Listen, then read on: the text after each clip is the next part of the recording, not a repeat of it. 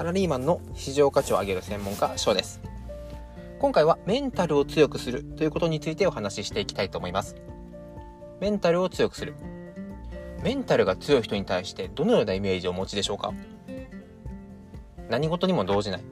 常にポジティブ。どんなことが起きても前向きにこなしていく。そんな人をメンタルが強いと思う方は多いのではないでしょうか？あなたの周りにはそういった方はいらっしゃいますか？実は。ポジティブ。そうポジティブな方の方がメンタル的に弱い。ということも最近のですね研究結果には出ています。ポジティブなのにメンタルが弱い。というふうに思われたかもしれません。ただポジティブはですね何事も前向きに捉える。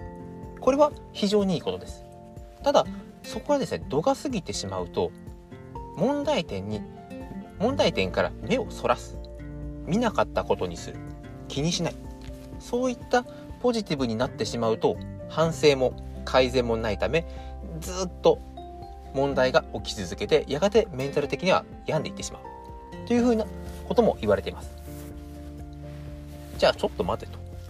ネガティブだったらいいのか。そうネガティブだけでも良くないんです。物事を悲観的に見てしまう。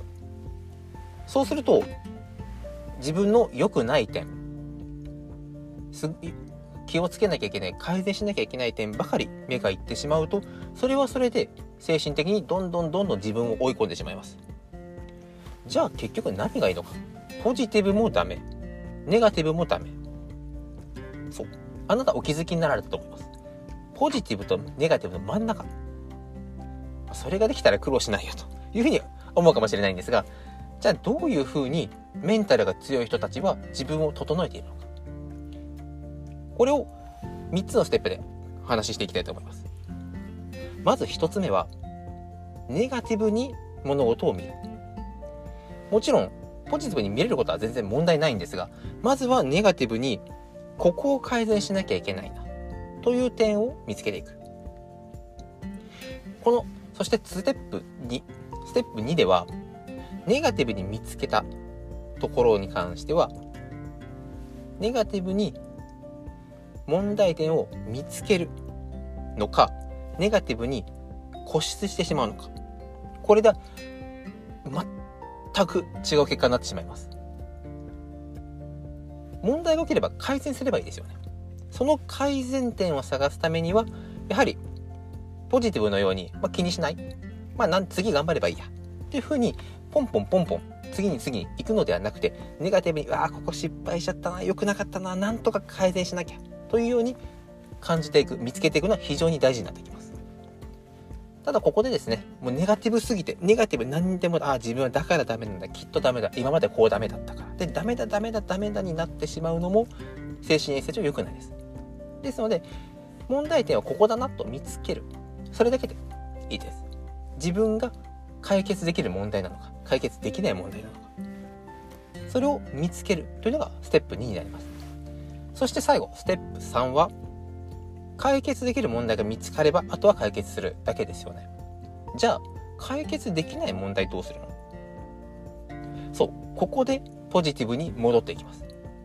解決できない問題は強いらないというふうにそこは問題をスキップしても構わない。全く問題ない。なぜならあなたには僕にはその問題は解決できないから。国の制度上ダメなのか法律上ダメなのか。自分以外の誰かが動かなければいけない問題なのか。それによって大きく大きく変わっていきます。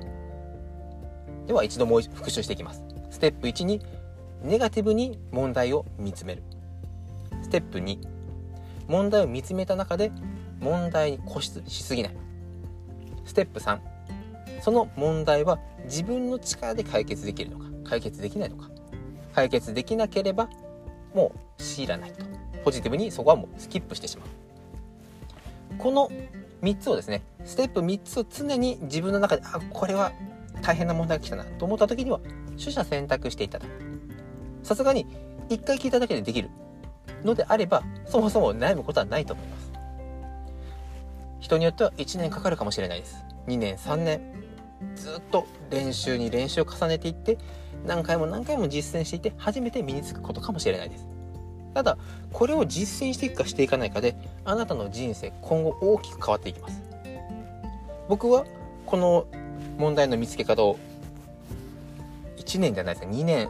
半2年半ですね。30過ぎてから意識して何回もこう失敗して直してきたのでまだまだ完璧ではないんですけど20代の時に比べるともうダメだっていうふうに落ち込むこと回数がかなり減ってきたという実感はあります。ですので皆さんも是非この問題の見つけ方ですね。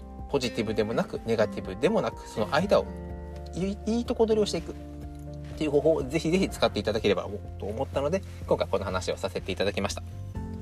このチャンネルではこのように AI がどんどん進化していく中でもう単純作業機械化が進んでいきます。さらに今の大手本当に昔でも会社この一部上場の大手に入れば勝ち組だと安泰だと言われていた時代もアメリカの GAFA でしたり中国の新興企業またはユニコーン企業と言われるもう巨大市場ですね。こういったのがどんどんどんどん参入してくることによって大手だから正社員だから安泰という時代ではもうなくなってきています。露骨に給料が下がってしまったりひょっとしたらクビになってしまった。そういったリスクに常にサラリーマンもさらされています。だからこそここで働かなきゃお金を稼がなきゃ生きていけない。というふうに会社にしがみつくのではなくてここでもいいし違うところでも働ける。でもここの人間関係やここの仕事が好きだから自分は選んでこの会社に働いている。というように自分で選べる取捨選択できる余裕があるかないかで大きく大きく人生の満足度は変わってきますのでそういったサラリーマンとしての市場価値ここの会社がダメでも違うところここじゃなくても別なところ働き先働く先はたくさんあるよと。